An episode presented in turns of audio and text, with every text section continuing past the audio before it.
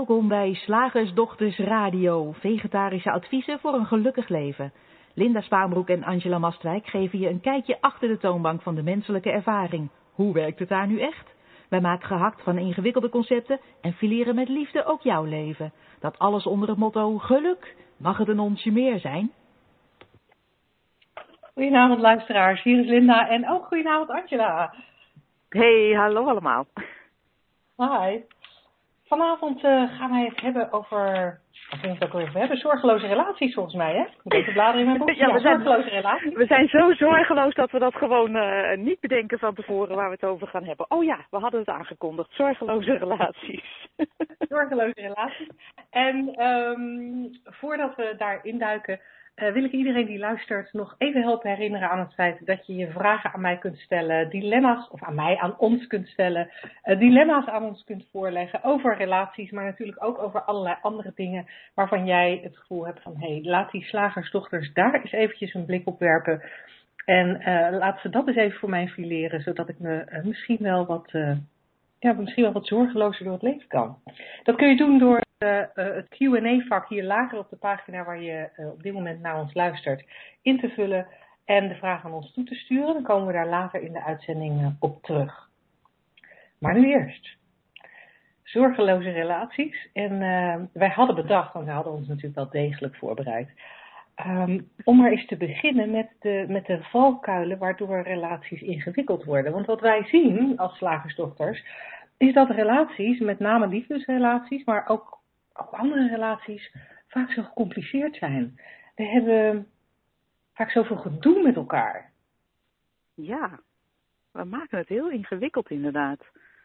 Vaak hebben we ook een idee van hoe, hoe het eruit moet zien, zo'n relatie. Hè? Of dat nu een uh, liefdesrelatie is, of een relatie met je vader, of je moeder, of je kind.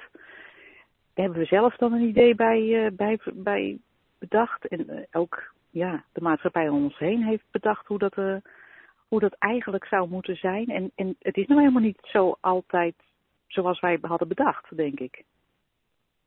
Dat lijkt mij een van hele grote. Ja, lijkt mij op zich een hele grote valkuil. Ja, een valkuil en, en inderdaad iets wat het heel ingewikkeld maakt. Want zeker als ik er even over doormijmer, hè, want je, jij zegt soms van die dingen even tussendoor in een bijzinnetje. nu ook weer dat ik denk, oh, wow, wow even. Rewind. Ja, mogen we wel even wat langer bij stilstaan. Um, want, want als, ik, als, ik, als ik jou hoor zeggen van, uh, ja, we hebben vaak zo'n beeld van hoe een relatie zou moeten zijn. Uh, jij en ik hebben daar best al wel vaker over gesproken, dus wij, wij, weten van elkaar wel wat de ander daarmee bedoelt. Maar ik kan me voorstellen dat een hoop van onze luisteraars uh, zich niet eens zo bewust zijn van het feit dat dat is wat we als mensen vaak wel doen. Onze voorstelling maken van hoe we vinden dat iets moet zijn. Um, en ja, als dat het dan niet is, dan, dan willen we het repareren. En, en ik zie dat we dat bij mensen ook doen. Uh, mijn moeder hoort zich op een bepaalde manier te gedragen. Mijn kinderen horen zich op een bepaalde manier te gedragen. Mijn vrienden horen zich op een bepaalde manier te gedragen. En als ze dat niet doen, uh, ja, dan voldoen ze niet aan mijn beeld en dan uh, raak ik in de stress. Um, en ik zeg nu ik, maar ik bedoel eigenlijk in zijn algemeenheid. En, wij met z'n allen. ja, wij met z'n allen. En um, en, en dat maakt dingen inderdaad heel erg ingewikkeld. Een, uh, ja, nou, je, leest, je leest dan ook vaak van die, van die zinnetjes van uh, een, uh, een goede vriend en dan komt daar een zin achteraan uh, waarmee we ja. dan aangeven van nou, als je een goede vriend bent of hebt, dan, uh, dan houdt dat het volgende in, en namelijk de zin die wij hier achter plakken. Ja, He, dat, ja. dat soort dingen. Ja, ja, en een goede relatie, daar komt dan ook iets achteraan. Ja. Um, en het interessante is dat we vaak dingen verzinnen. Die, we, we kunnen, we, wat ik, wat ik de, uh, gemerkt heb in de afgelopen periode, dat, we, dat, dat je eigenlijk altijd alleen maar kan verzinnen wat je al ervaren hebt. Of wat je misschien ergens wel eens gezien hebt. Of waar je wel eens over gehoord hebt. Waar je zelf een beeld bij gevormd hebt. Dat kan je verzinnen. Maar wat wij zelf kunnen verzinnen met ons hoofd, um, hoeft helemaal niet overeen te stemmen met de realiteit. En ik heb de, de laatste maanden uh, ervaren dat de realiteit beter kan zijn dan wat ik ooit had kunnen verzinnen. En dan is het een beetje jammer als je um, van die vastgestelde en vast omlijnde ideeën over een relatie creëert, terwijl het meer kan zijn dan wat jij kan bedenken. Ja, en ik denk, wat, als ik jou zo hoor, dan, dan wat de term die mij opkomt, is een, uh, is, is een open blik. In plaats van uh, een verwachting. Zit ik dan in de, in de, in de richting uh, waar jij naar wijst? Ja, kan, jij, kan je daar iets meer over zeggen? Wat je daarmee bedoelt? Nou, wat, waar we het eerder over hadden, is, is dus dat we heel veel verwachtingen hebben, omdat we een, een plaatje schetsen van zo ziet een dergelijke relatie eruit. Of het nou een liefdesrelatie is, een moeder-kindrelatie of voor mijn part een, een nicht- en neef-relatie. Uh, en als er dan uh, iets, iets ontbreekt aan het plaatje, als het de werkelijkheid daar niet mee strookt, dan is er iets aan de hand en dan denken wij daar moet uh, aan gewerkt worden, dat moet gerepareerd worden, zodat de werkelijkheid weer strookt met het plaatje. Dus dan hebben we het over verwachtingen die, die waar niet aan voldaan wordt en waar we dan wel aan voldoen willen. Goh, ik maak het mezelf erg mhm. ingewikkeld met deze zin. en en uh, wat, wat, terwijl ik naar jou luisterde, dacht ik, uh, wat jij zei van wat wij kunnen bedenken, hè, dus dan hebben we het over die plaatjes, is heel beperkt. Nou, dat klopt natuurlijk, want ja. dat is vaak afgeleid van, van hoe we opgevoed zijn. Of, uh, of juist dat we denken, nee, zo, zo wil ik het echt niet. Hè. Als je bijvoorbeeld ouders had met een in jouw ogen slechte relatie, nou, dat ga ik later anders doen of een moeder-kindrelatie. Zo ga ik het niet doen. En dan gaan we precies het tegenovergestelde doen. Maar dat is nog steeds uh, een beeld wat je eerst schetst, waaraan je dan wil voldoen.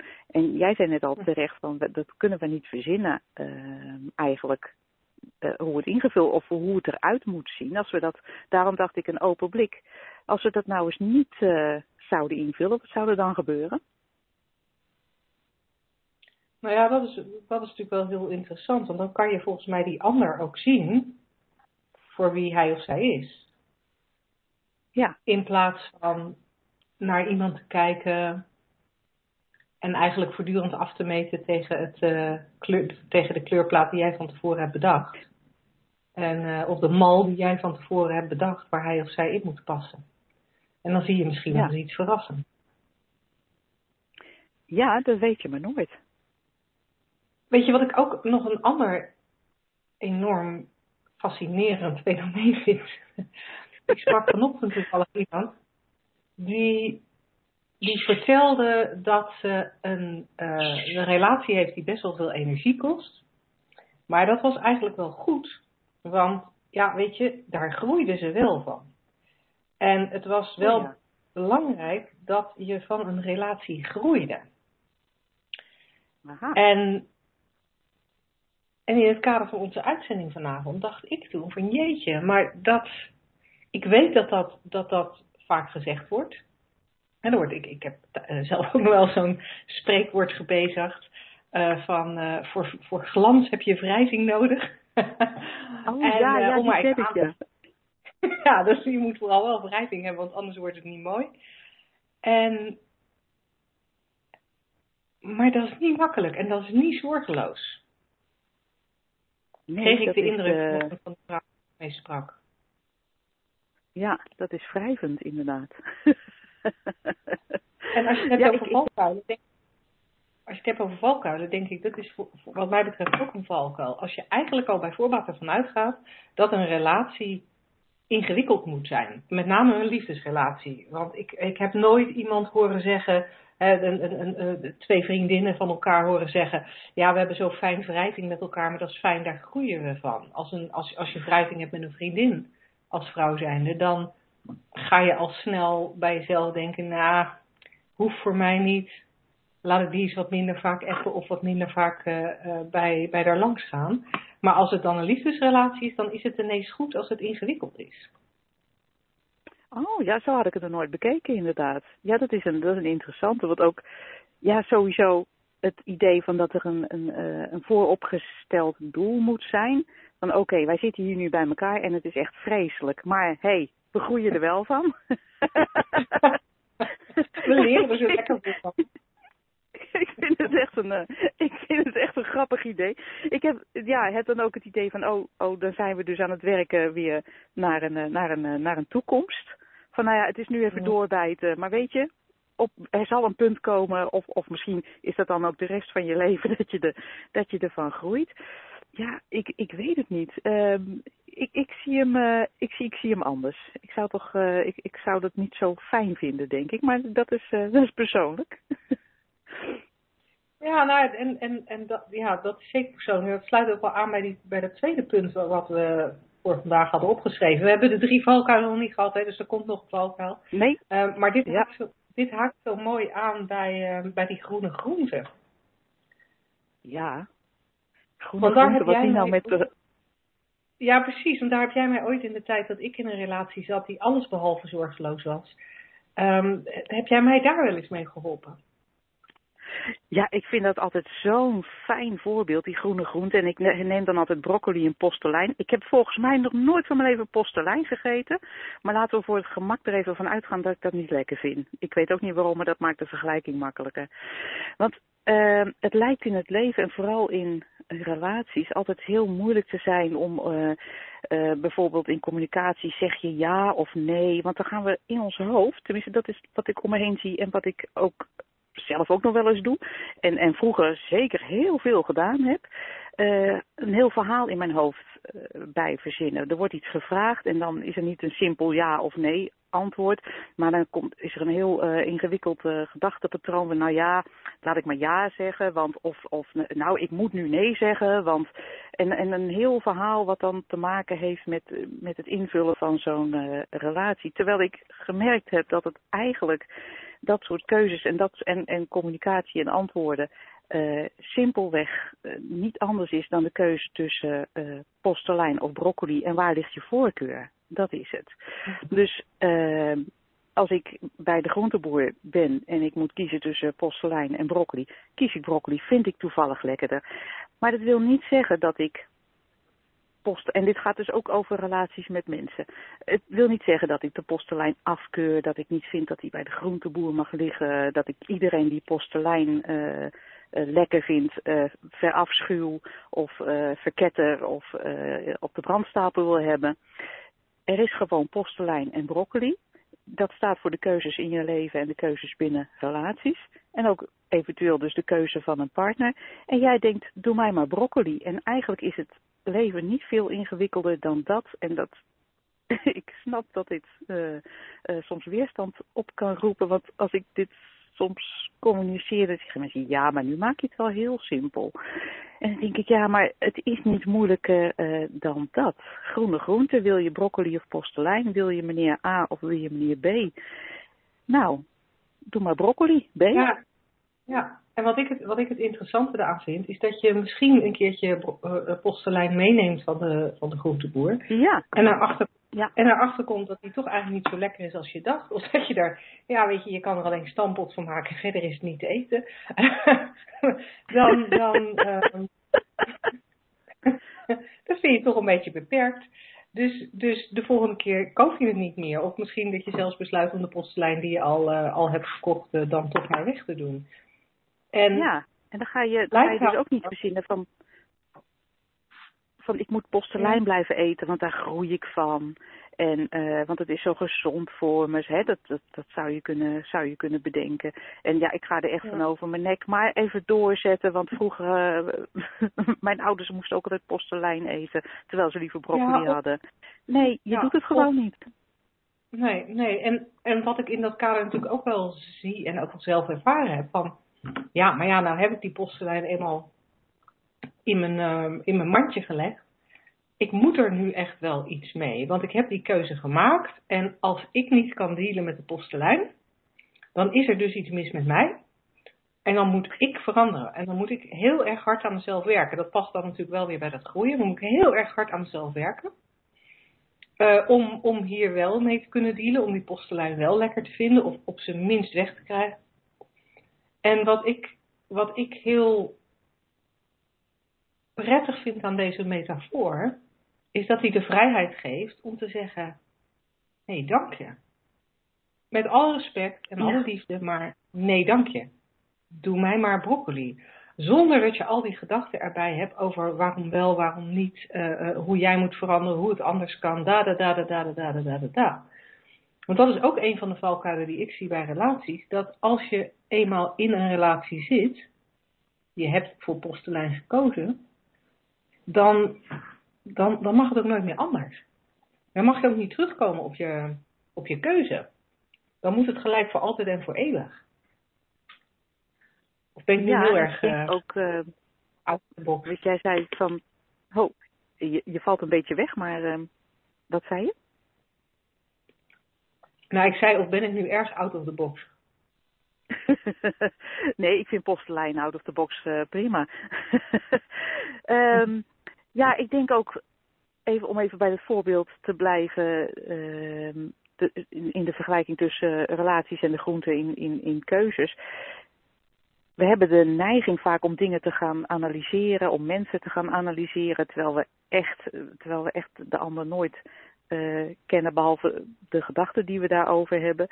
Uh, dat zou hetzelfde zijn als, als postelijn. Dus, dus uit, omdat je nou eenmaal hem in de koelkast hebt liggen, uitgebreid gaan analyseren. Nou ja, wat is de voedingswaarde er dan van? En ja, misschien moet ik het dan toch. Uh, nou kijk, er zitten natuurlijk uh, uh, niet zoveel calorieën in als, als in broccoli. En ik wil een beetje op de lijn letten. Dus misschien is het toch wel.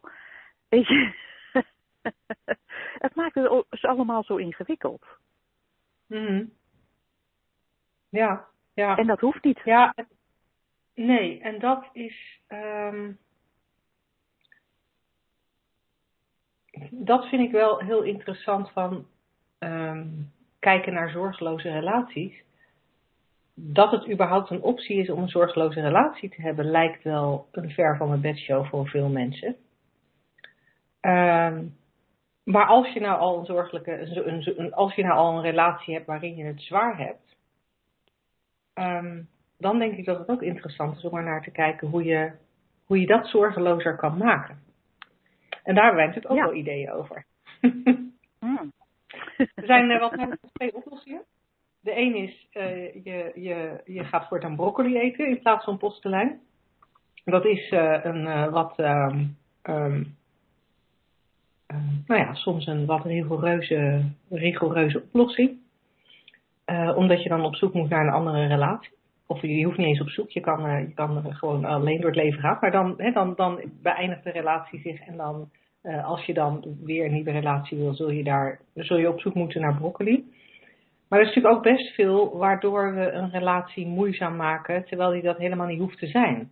Weet je, je, je, je ik heb ooit eens, ik heb ooit eens iemand horen zeggen, en dat ging heel specifiek over vrouwen die dat richting mannen deden, van uh, wij zijn als vrouwen heel goed in staat om van prinsen kikkers te maken. In plaats van andersom. Hè? Normaal kus je de kikker, wordt het, een, wordt het een prins. Maar wij zijn er als vrouwen volgens deze mevrouw toe, toe geneigd om een prins te kussen en hem in een kikker te veranderen. En uh, dus, je, dus, dus eigenlijk om jouw metafoor door te trekken. Je hebt al die tijd al broccoli. Je houdt onwijs veel van broccoli. Broccoli is echt lekker gezond en weet ik het allemaal niet. Uh, maar op de een of andere manier doe jij dingen waardoor die broccoli uh, voor jou op postelijn gaat lijken. Terwijl die dat eigenlijk niet is. Um, je kookt hem te lang en, of zo. Ja, je kookt hem te lang. Nou ja, eigenlijk, hè, om het even heel goed te zeggen, je zeikt gewoon veel te veel tegen hem. En daardoor verandert hij in postelijn.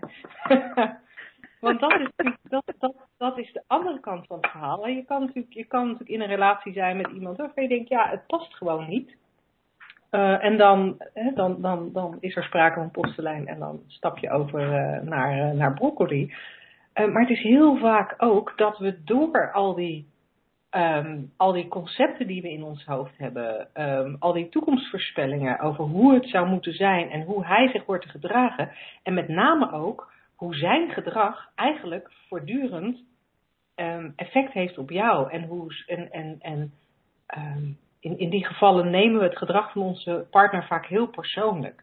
Weet je, hij laat ja. zijn uh, vuile onderbroek op de grond liggen omdat hij vindt dat ik dat maar op moet ruimen. En omdat hij helemaal geen rekening met mij houdt. En omdat hij.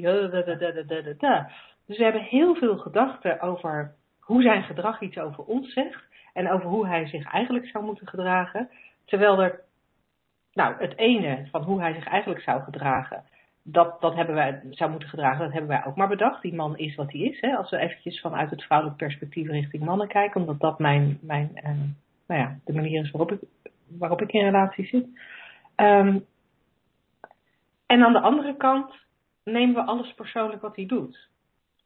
Oh, hij staat tien minuten langer onder de douche. Nou, dat is natuurlijk omdat hij mij even zat is en daarom staat hij zo lang onder de douche. En het is een beetje een flauw voorbeeld en, en het is een heel klein dingetje. Maar als je erop gaat letten, merk je hoe vaak dat gebeurt.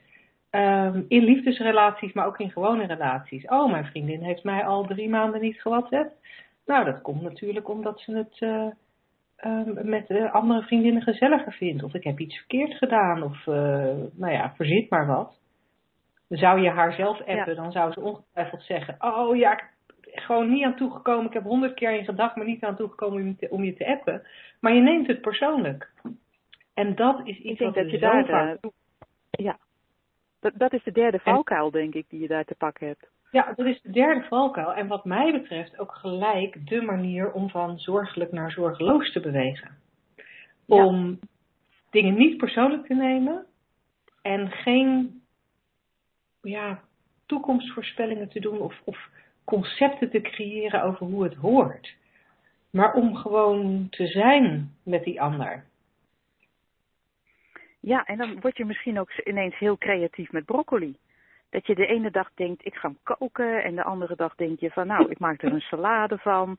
Dat je ineens allerlei mogelijkheden ook ziet met die broccoli die je eerder niet had gehad. Je komt ineens een kookboek tegen waarin, uh, nog, ja. waarin je nog duizend broccoli recepten vindt. En um, ja. nou, dat soort dingen. Dus dat, dan zijn we ook weer terug bij die, bij die open blik. Niet denken van nou broccoli, ik ken het nu wel hoor. Elke dag uh, gekookt met een kaassausje, het hangt, me, het hangt me de keel uit. Nee, met het open blik zijn, zijn er ook met, met de oude vertrouwde broccoli. Zijn er natuurlijk heel veel uh, mogelijkheden om, uh, om, om daarmee ja, een heel leuk leven te hebben met broccoli. Ja, ja, ja een heel leuk leven. En, en zonder dat, dat die broccoli jou persoonlijk iets aan wil doen. Die wil ik er toch nog wel even bij noemen. Hey, ja. ik, ik heb het dat wij, dat wij even genoeg over relaties gesproken hebben. Um, broccoli? Ik kan me voorstellen dat het vervolgd wordt, want um, ik heb het idee dat we nog maar een tipje van de ijsberg hebben gehad voor wat ja. betreft wat er te vertellen is over relaties. Um, en, uh, maar, maar nu eerst ben ik heel benieuwd naar wat jij deze week te vertellen hebt over de wetenschap. Slagersdochters, wat zit er in de leverworst? Oftewel, tijd voor wat wetenschap. Ja, de wetenschap. Wij uh, duiken weer in de wondere wereld van het brein. en we gaan het hebben over spiegelneuronen. Een nieuwe term, tenminste voor mij in de wetenschap. Is ja, voor mij niet. Dus ik, ik, wilde bijna zeggen van, hé, hey, had je het daar al niet eens over gehad? Maar dan heb ik het in een studie gehad. Dat, dat denk ik, ja. Ja, we hebben het wel eerder over neuronen gehad hè, en over de, de verbindingen die die uh, leggen in ons uh, brein. Dat er voortdurend een soort, soort bliksemflitsen door ons brein gaan bij alles wat we doen. Maar spiegelneuronen, daar hadden we het bij de slagersdochters nog niet over gehad. Nou, uh, waar, waar gaat het nou over? We kennen allemaal wel het fenomeen als er iemand in je omgeving bijvoorbeeld heel hard zijn hoofd stoot. En dat je dan zelf in elkaar krimpt. Vooral, vooral bij, bij, bij je kind vond ik dat altijd zo. Van als, die, als die heel hard zijn teen stoten, dan, oh, dan deed mijn voet bijna zeer. of als iemand aan tafel bij je zit en die, die eet iets op wat, wat heel vies schijnt te zijn en die laat dat merken, dan, dan voel je een soort zelf in je maag. Dat, ja. dat kennen we allemaal wel. Nou, dat was voor wetenschappers heel lang een raadsel hoe dat nou precies werkte. Maar in het begin van de jaren negentig ontdekten Italiaanse wetenschappers bij puur toeval, echt, echt serendipiteit wordt het genoemd, echt puur toeval hierover iets. Ze waren namelijk uh, bezig met onderzoek naar een heel ander fenomeen, namelijk de motorische functies van de hersenen. En daarvoor hadden zij, ja, dat, is, dat vind ik, ik hoop dat dat nu toch niet meer gebeurt, maar elektroden geplant in de hersenen van aapjes. Om dus te kunnen mm -hmm. meten van als dat aapje met zijn hand uh, een pinda pakt, uh, waar in de hersenen lichten dan uh, gebieden op. Hè? Dus om te kijken wat de motorische functies zijn van de hand waar dat in de hersenen zit. Nou goed, op een gegeven moment had men dus een en ander in kaart wat er gebeurde. Uh, als, als zo'n aapje een pinda oppakte, welke neuronen er dan aan de slag gingen. Maar op een dag pakte een laboratoriummedewerker zelf een pinda op. Terwijl hij toevallig naar het scherm keek van, het, uh, van de hersenen van een aapje, de, het computerscherm wat daarop aangesloten was. En die zag tot zijn grote verbazing dat als hij binnenpakte, dat er in de hersenen van het aapje wat toekeek, dezelfde neuronen, dus dezelfde hersendelen oplichten, als dat het aapje het zelf deed. Nou, dat, dat, okay. dat vonden ze. Ja, ze dachten, hoe kan, hoe kan dat nou? Dus de ervaring van de, dus de reële ervaring van de laboratoriummedewerker, het oppakken van de pinda, speelde zich in de hersenen van het aapje af alsof het aapje het zelf deed. Nou, dit heel toevallige voorval heeft inmiddels tot 20 jaar studie uh, geleid naar, naar dus wat men spiegelneuronen is gaan noemen.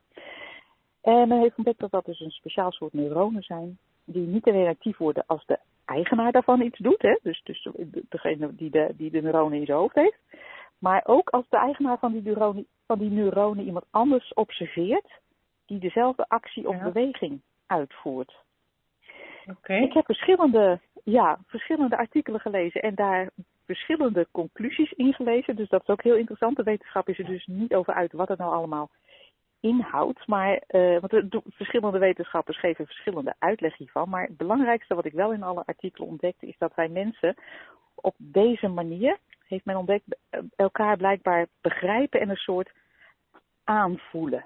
Want onze hersenen simuleren dus niet alleen dezelfde handeling, maar ook het gevoel daarachter, zelfs de intentie daarachter. En het voorbeeld wat daarbij wordt gegeven in de onderzoeken is als we iemand vriendelijk zien glimlachen op straat, dan zijn we geneigd dat ook te doen. En ook die glimlach intern te ervaren als hij, als hij vriendelijk bedoeld is. Dan blijkbaar kunnen we dat als mens heel goed, goed inschatten. En dan krijgen wij daar zelf ook een goed gevoel van. En dat heeft dus inzicht opgeleverd dat, uh, hoe, hoe een mens empathie ontwikkelt voor anderen bijvoorbeeld. Maar we kunnen als mens, we zijn echt zo slim, dat vind ik heel opmerkelijk, ook zien, dus wat ik al zei, welke intentie de ander heeft. Met glimlachen is dat vrij duidelijk. Maar ook in simpele dingen als uh, iemand een kopje oppakt. Dan kan dat zijn bijvoorbeeld om te drinken, hè, om een kopje thee te drinken. Maar iemand kan ook een kopje oppakken om het op te ruimen. Dat lijkt dezelfde handeling te zijn. En toch is er. Wat zeg je? Of om het naar je hoofd te gooien als je in zo'n zorg, zorgvolle relatie zit. Maar goed, dat is flauw ja. Ga door. ja, inderdaad. Nou, dat is wel een hele leuke aanvulling. Want onze hersenen die, die registreren zo'n uh, blijkbaar neutrale handeling. Dus als een ander dat doet in onze eigen hersenen. Maar tegelijkertijd hebben wij vrij, of tegelijkertijd hebben wij door welke intentie erachter zit. Dus de vergelijking tussen om iets te drinken of om weg te zetten, levert om iets te drinken meer hersenactiviteit op dan als de ander dat kopje wegzet. Blijkbaar vinden wij iets, iets drinken levert meer hersenactiviteit op. Dus wij snappen ook de intentie daarachter. Zo wordt dat uh, in ieder geval uitgelegd. En die, die spiegelneuronen, uh, die laten ons ook geluids, uh, geluids, gelaatsuitdrukkingen interpreteren. en wat ook ontdekt werd, dat die spiegelneuronen, die reageren op dezelfde manier op ingewikkelde handgebaren als op ingewikkelde lip- en tongbewegingen, waaruit men dan weer concludeert, de wetenschap, dat onze gesproken taal ooit is geëvolueerd uit handgebaren, omdat onze hersenen daar dus dezelfde reactie op hebben. Ja. De spiegelneuronen, zegt men concluderend, heeft, uh, die vormen de basis van communicatie en empathie, mm -hmm. het, het invoelend vermogen. En als men er nog niet, al is men er nog niet helemaal uit, en zijn er heel veel verschillende theorieën over de werking en, en het doel ervan. Dus is, het is nog steeds een, eh, een, eh, ongoing onderzoek. En wat ik interessant mm -hmm. vond, is ik hoor wel eens mensen zeggen van oh, ik, uh, ik, ik voel op een bepaalde plek een soort uh, angst van andere mensen die ooit daar hebben geleefd of zo.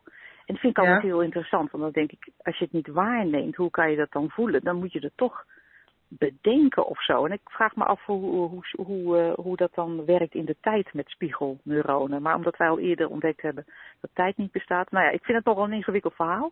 Maar ja. blijkbaar hebben wij in onze hersenen uh, zit, zit ook een gevoel van empathie en een soort, ja, misschien zit daar ook wel, uh, um, verwijst dat ook wel naar dat, het feit dat we eigenlijk allemaal één zijn.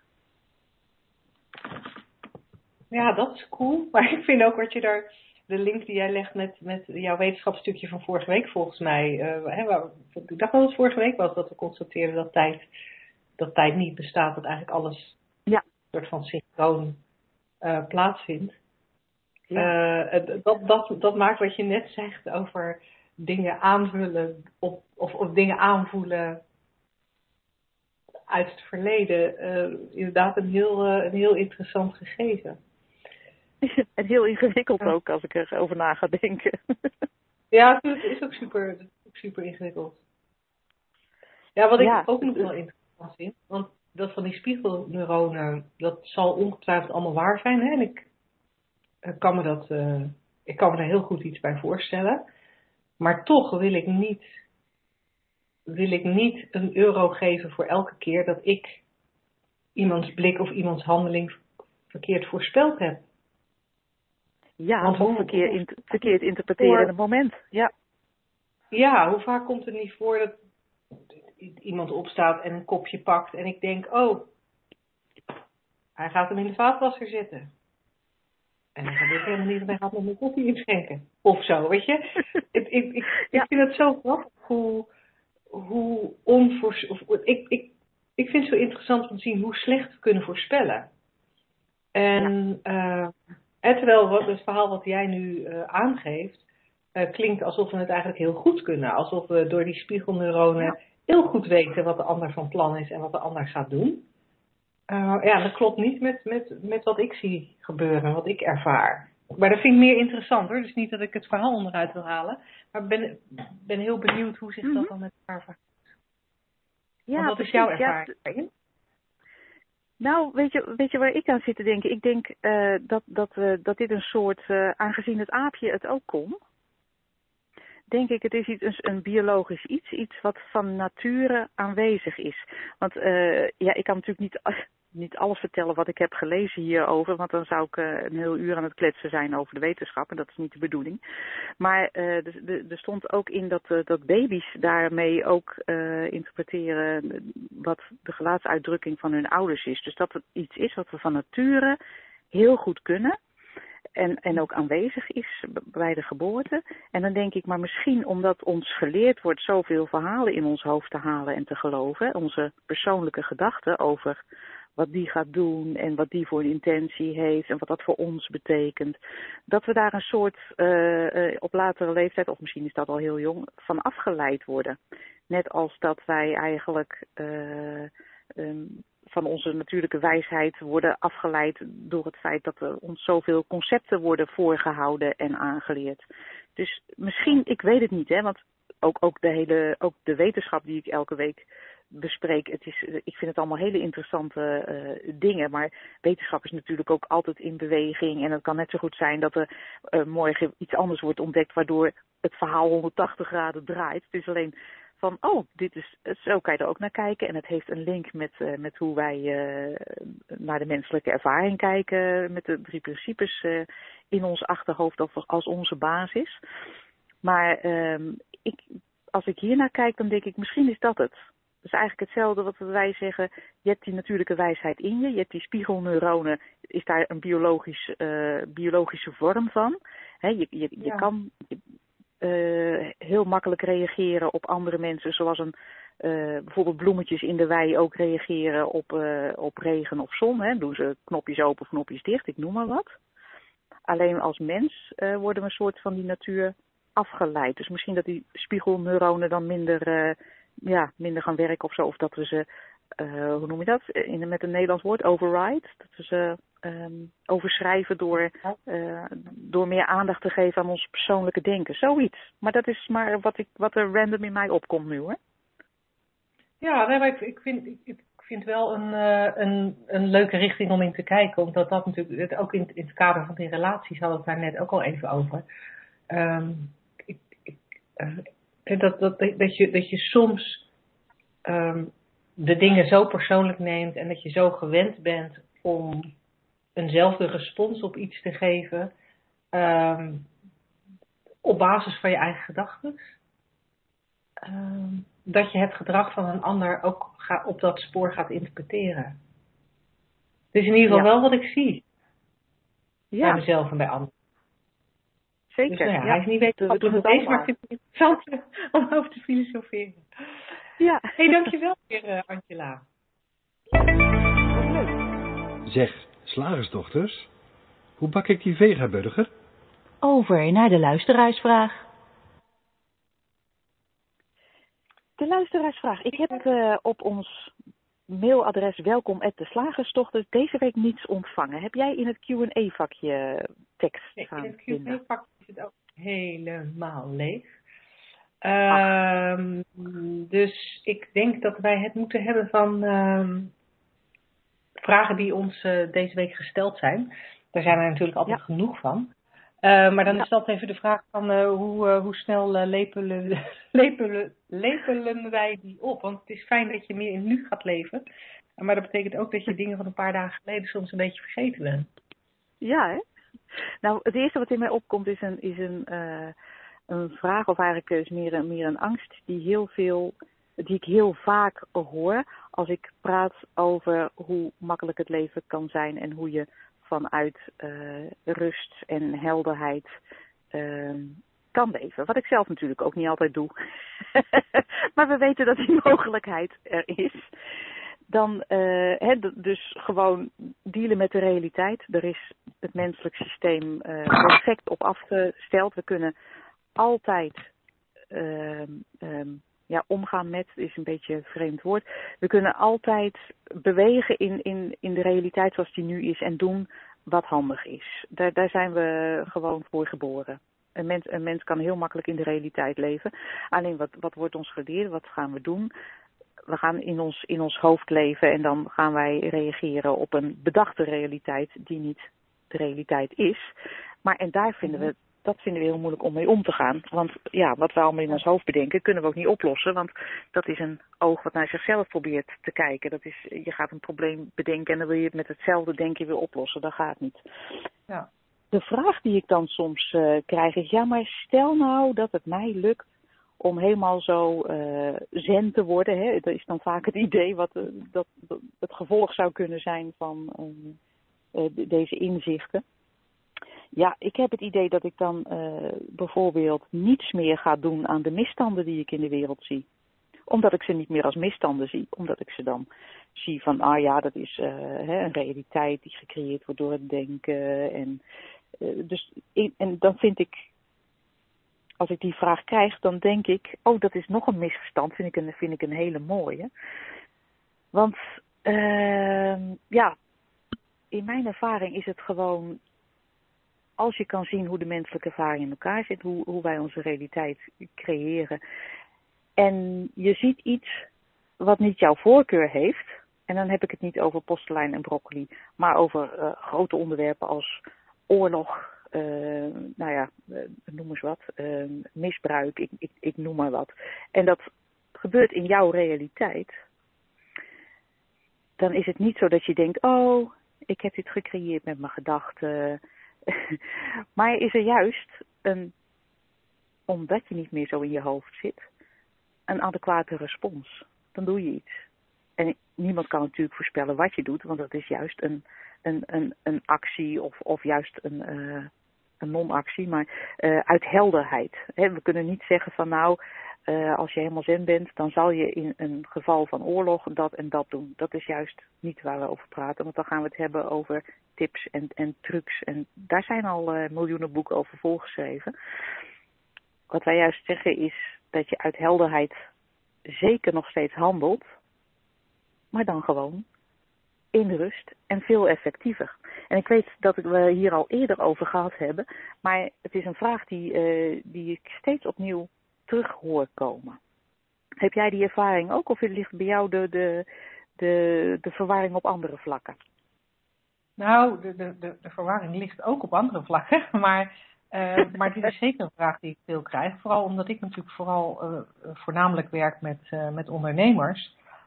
En die zijn heel erg, uh, die zijn natuurlijk heel erg bang, want die, die komen, tenminste heel erg bang, maar die, die zitten juist op dit vlak, uh, uh, zijn, ze, zijn ze snel wat angstig. Want ze komen bij mij om hun bedrijf te laten groeien en hun bedrijf beter te laten lopen. Ja, en, en dan is natuurlijk zen zijn, hè, zoals, zoals dat inderdaad vaak genoemd wordt, dat, lijkt, dat lijkt het tegenovergestelde van ondernemen. Want ondernemen lijkt heel erg druk en doenerig en ja, ondernemen, ondernemend. En zen lijkt heel erg niet ondernemend. En ja. Ehm, toevallig heb ik, uh, ik zit op dit moment in Londen, toevallig heb ik zowel gisteren als vandaag uh, geluncht met, uh, met Engelse vriendinnen die ook drie principles practitioner zijn. En, dus, dus, en, en dit kwam in het gesprek, zo, zowel in het gesprek van gisteren als het gesprek vandaag, elke keer op een andere manier, maar kwam daar wel iets van terug. En dat is misschien wel leuk om te delen. Um, omdat uh, gisteren in het gesprek ging het, er, ging het eigenlijk over dat zen zijn. En wie, er nou, uh, wie van ons is er nou het meest zen? Ik vond mijn vriendin heel erg zen. Maar zij zei, nee, jij bent echt veel meer zen dan ik. Dus dat was een, een grappige, zinloze, zinloze discussie. Maar het was wel leuk. En um, maar, maar ondanks het feit dat wij allebei nogal zen zijn, zijn wij ook allebei ondernemend en doen wij voortdurend dingen. Maar de, de, de, de, de energie van waar, waar het uitkomt, dat is een hele andere. En wat voor mij vooral, um, waar, waar, waar de buitenwereld vaak over zen praat, van, ja, van, van, alsof um, zen en rust wordt heel erg met lichamelijke rust geassocieerd. Terwijl ik het veel meer zie als rust in mijn hoofd.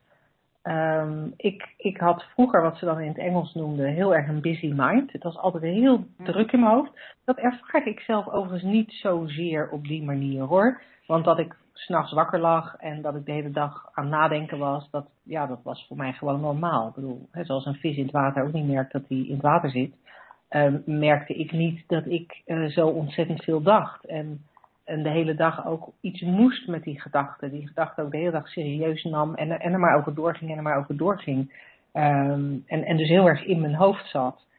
Um, en dan ben ik even een spoor kwijt waar ik, uh, waar ik oh ja, die busy mind. Uh, dus ik had, een, ik had een heel druk hoofd. Beslist niet ADHD, maar wel heel veel in mijn hoofd. Echt een hoog toertal aan, aan gedachten. En wat ik merk is dat ik door in de richting van de drie principles te gaan kijken, het, het toerental in mijn hoofd veel lager is geworden.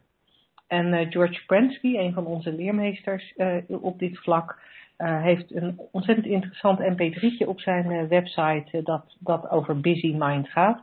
En hij legt het, legt het daarin uit als Um, alsof je hoofd en het uh, tempo waarin je gedachten komen, uh, dat vergelijkt hij met de motor van een auto.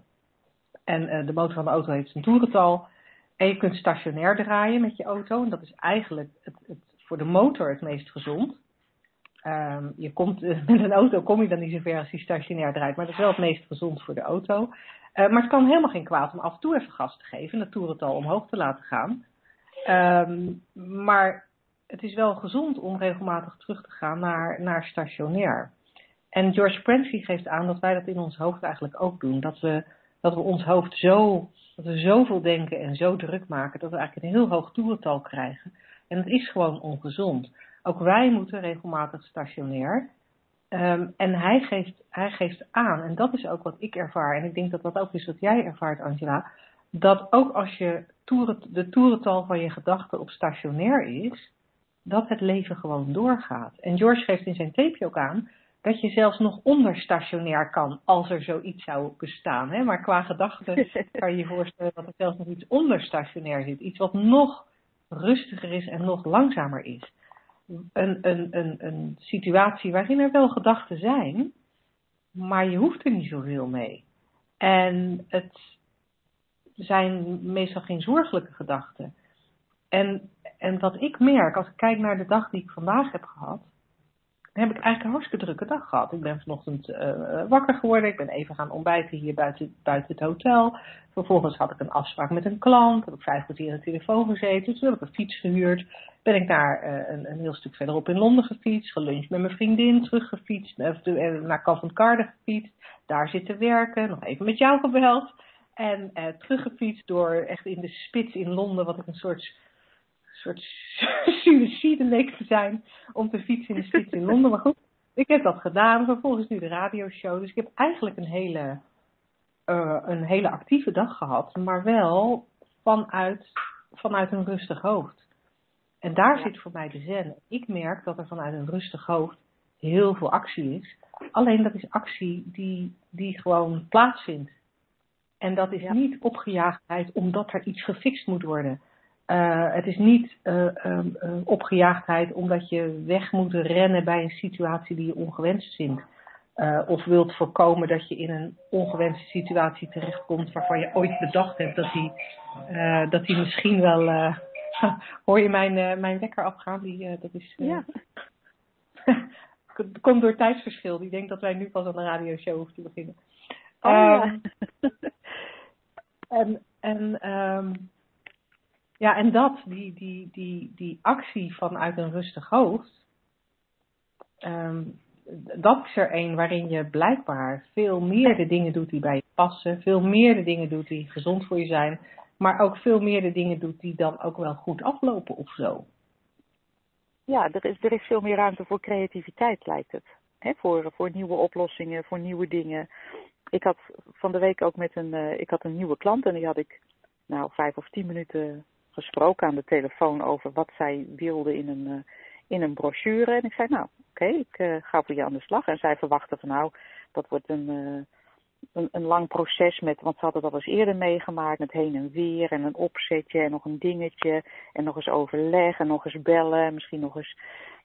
En, um, maar ja, ik heb gewoon, ik weet niet, ik ging daarna ging ik fietsen geloof ik naar, naar, de, naar de supermarkt. En op de fiets, ik moet echt altijd mijn mijn, mijn telefoon met de opname dingetje bij me hebben. Want daar bedenk ik altijd uh, van alles. Dat komt gewoon op. Alsof, hier in de, ik ben nu in Noord-Holland, alsof het hier in, de, in de lucht gewoon zweeft. Dus ja. ik kwam terug van mijn boodschappen en ik zet in tien minuten die hele brochure op. En ik stuur het haar op. En zij belde mij later van, maar hoe, hoe, hoe kan dit dan? Want dit is, het is klaar, het is perfect.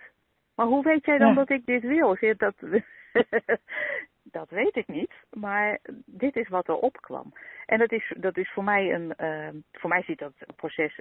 Of zit dat in het, in het schrijfproces. Is, is makkelijk te zien. Dat, dat lijkt ook een heel uh, creatief uh, beroep te zijn. Maar het kan natuurlijk net zo goed op allerlei andere vlakken. Allerlei andere beroepen. Allerlei andere werkzaamheden nou ja, niet toegepast worden, want dat klinkt alsof het een trucje is. Van, oh ja, nee, dan ga je dus fietsen naar de Jumbo en dan krijg je het idee.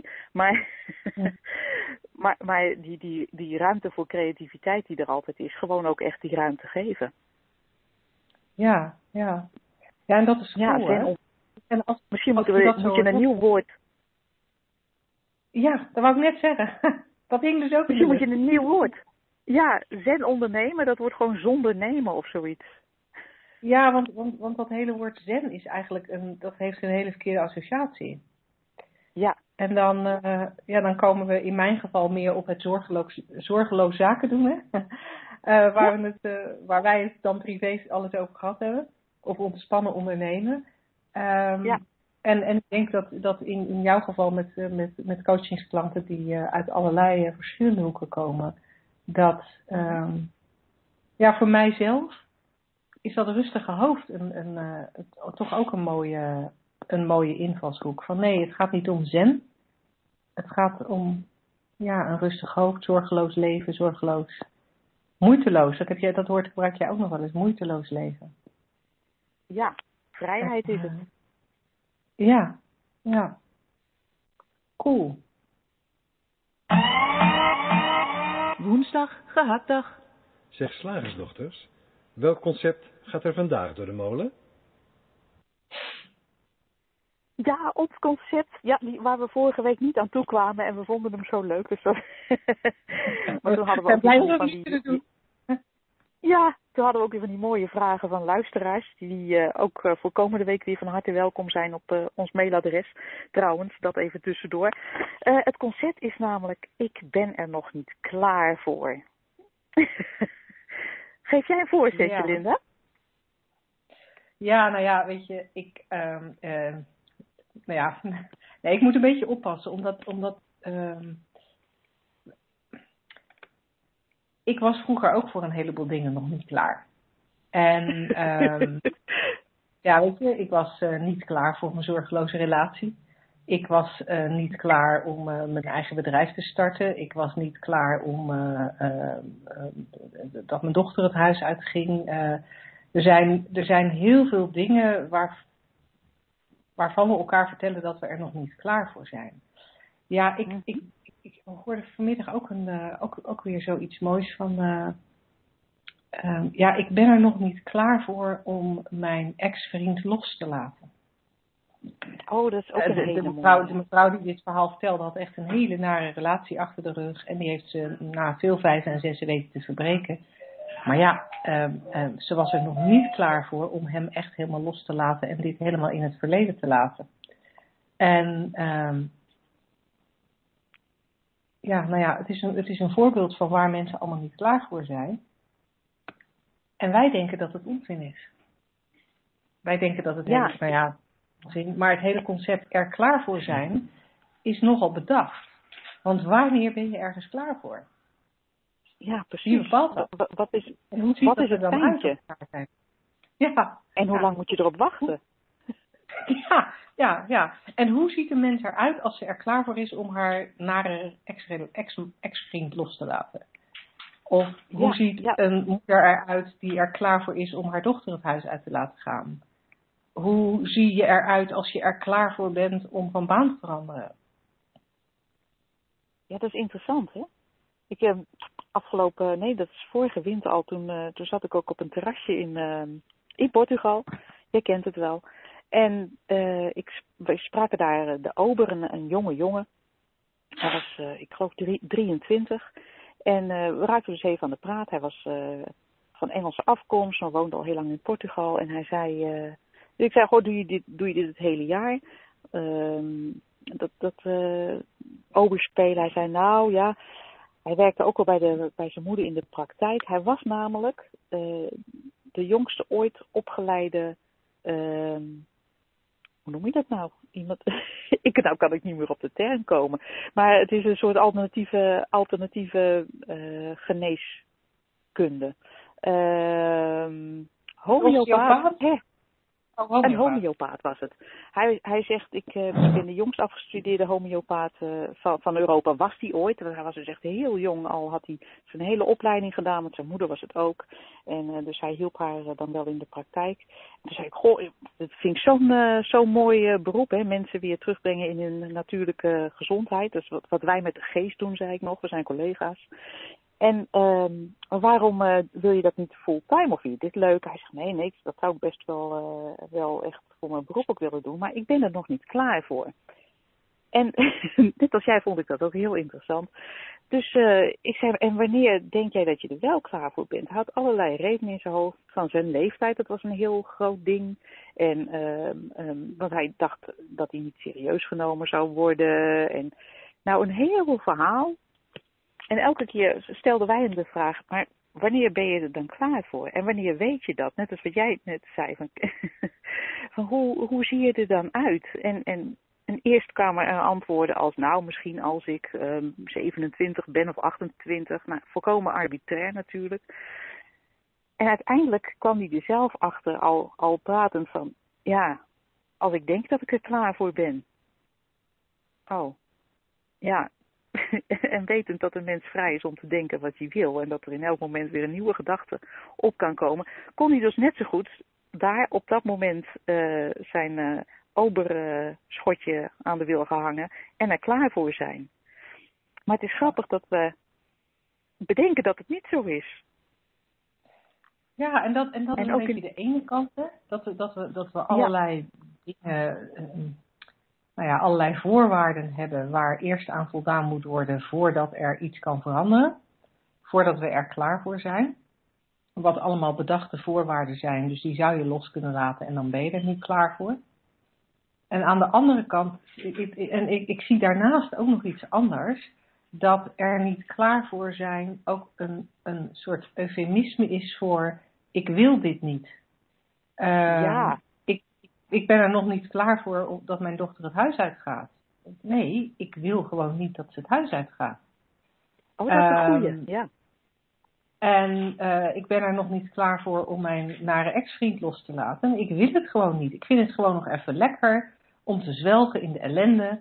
En ik vind het ook lekker om te zwelgen in het feit dat ik het nu eindelijk uit heb gemaakt. En, en, en, maar dat ik wel, ik deze mevrouw had geloof ik 13 jaar uh, die relatie gehad. En, en daar wil ik gewoon nog even in zwelgen. Dat is niet erg hè. Want wat mij betreft nee, hoort verdriet en zwelgen en mopperen en boos zijn. En het hoort allemaal bij de menselijke ervaring. Het is allemaal oké. Okay. Alleen, het geeft wel veel vrijheid als je weet dat, je, dat jij dat gewoon nu even wil. En, uh, uh, en dat doen we op veel vlakken. Weet je, een, een vriendin van me, uh, die, die zei van, ja, ik wil eigenlijk heel graag schrijver worden, maar ja, ik ben er blijkbaar nog niet klaar voor. En, toen, en dat, was, dat ging allemaal in goede harmonie, hè, dat we daar op een gegeven moment een beetje over zaten te praten. En toen zei ik van, ja, je bent er nog niet klaar voor, maar je, je, je schrijft helemaal niet. Dus hoezo wil jij schrijfster worden? Je doet het helemaal nooit. En, toen, en nogmaals, ik zei het niet, nu klinkt het misschien een beetje onaardig, maar dat gesprek dat ging gewoon, dat was gewoon een prima uh, harmonieus gesprek. En, en toen realiseerde zij zich ook van, ja, daar heb je eigenlijk gelijk, gelijk in. En, en toen zei ik ook tegen haar van, ja, want als je, als je echt schrijver zou willen zijn, dan zou je toch schrijven.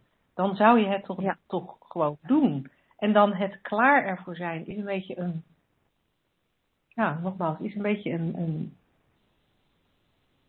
bij, misschien Smoes. bijna een, ja, het woord kwam ook in mij op, of het onaardig te zeggen.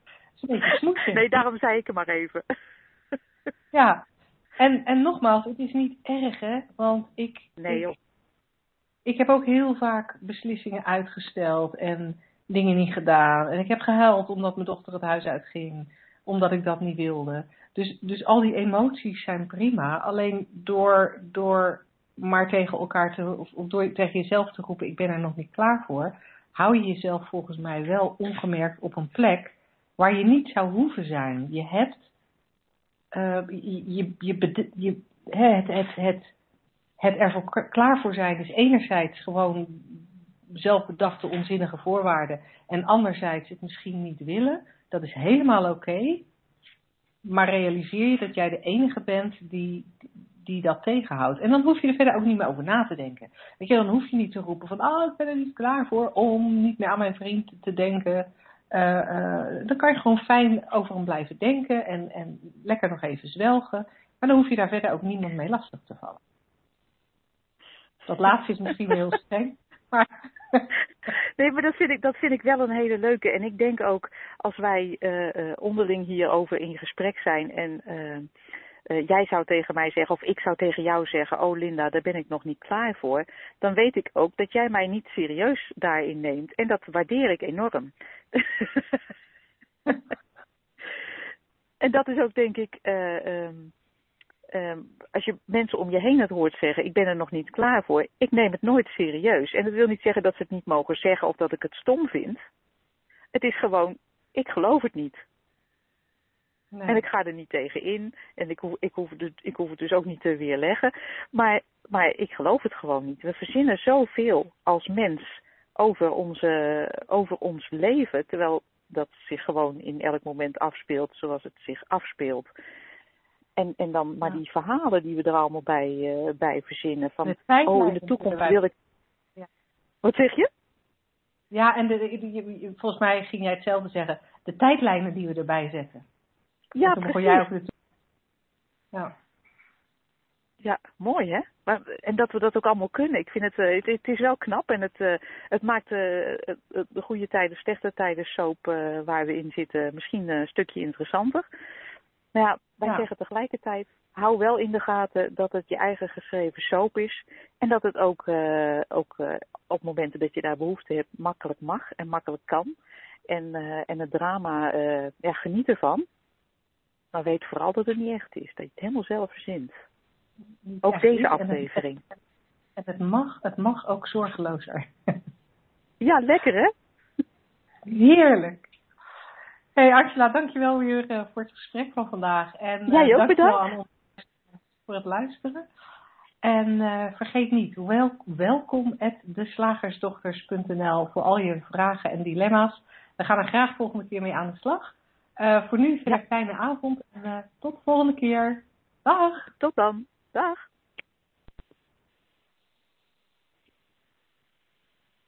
The moderator has left the conference.